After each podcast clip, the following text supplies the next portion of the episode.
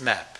But we need to start with the foundation, basic sketches. And then you develop and evolve and move on until such time, at any situation, you're questioning the higher in you, you're questioning your, you know, the light within the heart, having already discussed it with others, taken counsel, then you follow, as they say, your heart.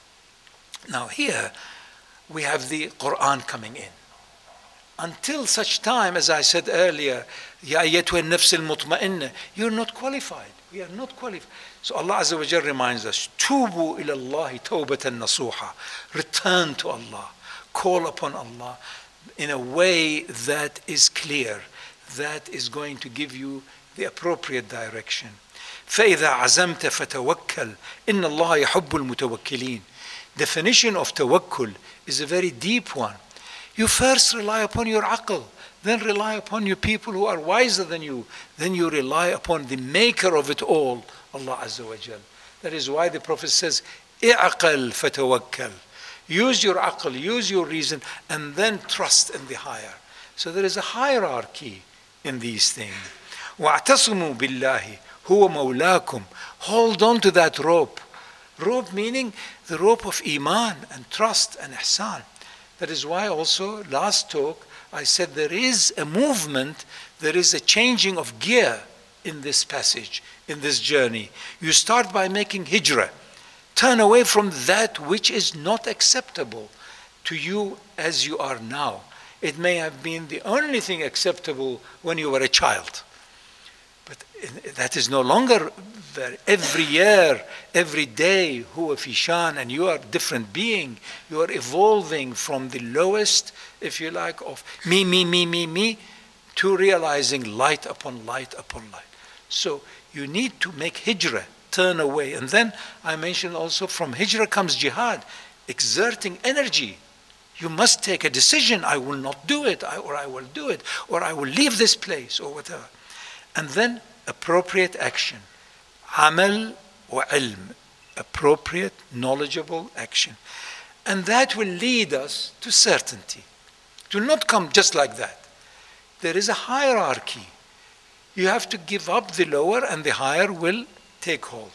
That's why Allah Azza wa Jal reminds us, اقترب للناس حسابهم. Your account, my account, the accountability we have is close at hand.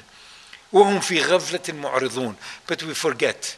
And we say, never mind tomorrow or day after. Or, How do you know tomorrow will come? How do you know that the air goes in, may not come out? That is why the urgency of exerting ourselves, be in jihad fully, inner and outer.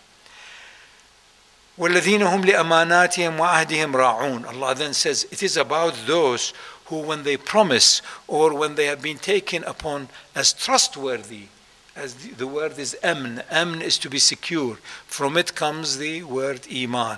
You are you honor that. That is why we all the time remember islam iman ihsan. Islam you submit to the truth that these things are true. There is a hierarchy in me. There is an animal in me. But then there is an, a, a, a light in me that can be higher than the angels see that the angels are limited, they cannot do mistakes, but I can. So Allah has given me a trust that I can make mistakes, and Allah has put in me this software of a program that I suffer and I don't want to suffer. So I have to take the divine offer. So it's already done. The work is done. I have to now drive on these multidimensional, if you like, directions.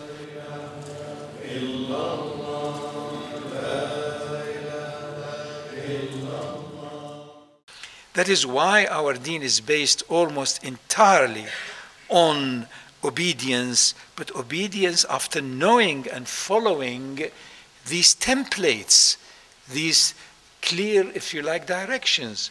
And that is why in the prophetic teaching is that all of it is based on tawbah, return to Allah. How? Tark al leave your habit. How? remembering and feeling sorry about having wasted so much of my life.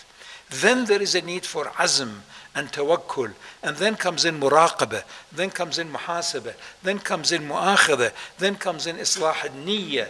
Allah Azza wa Jal reminds us repeatedly, and so does the Prophet, that all of your actions are as good as your intentions. What is my niyyah?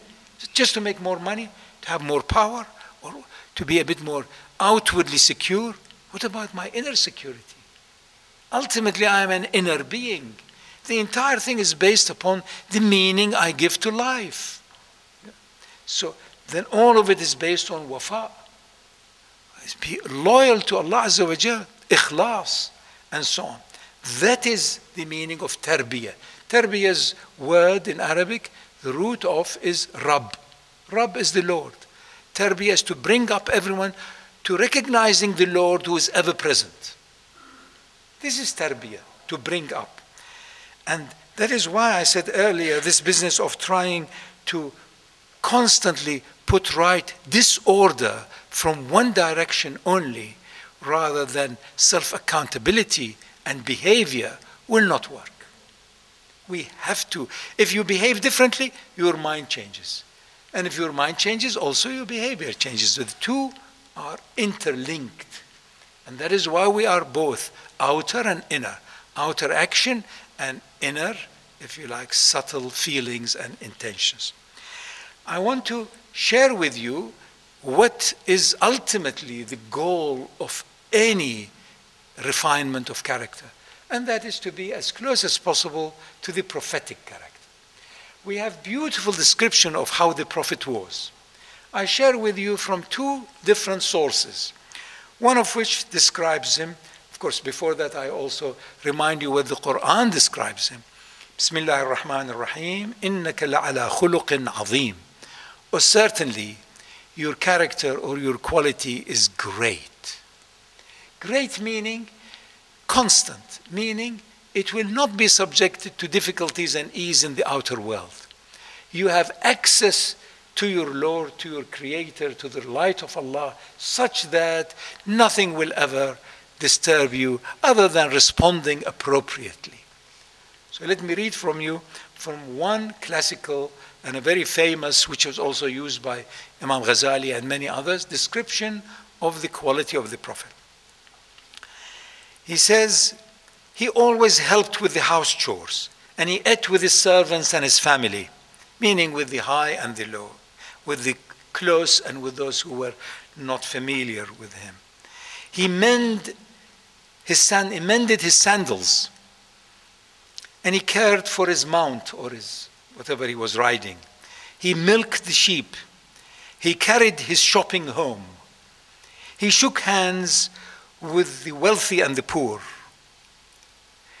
He never belittled a gift or turned away, turned down any offering. Look at the courtesy, look at the adab of this magnificent being. He was easy to approach. He was always pleasant. His disposition was always most attractive. He was generous, good companion. He always had a smile, but never loud laughter.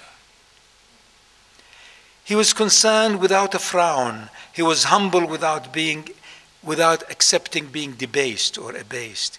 He was soft-hearted, strong-willed. He regarded he was he was always watching for what is true. He was always reflective. He was gentle with all his people. He was easy, friendly with the young and the old. Who doesn't want this character? Who doesn't love this quality of a being? In another tradition, we have also that he was honest, he was just, he was chaste. He had no excess or waste Look how much we waste in this world. He ate what was available sparingly and slowly. He visited the sick and attended funerals. He was silent without being insolent. He was eloquent without being lengthy.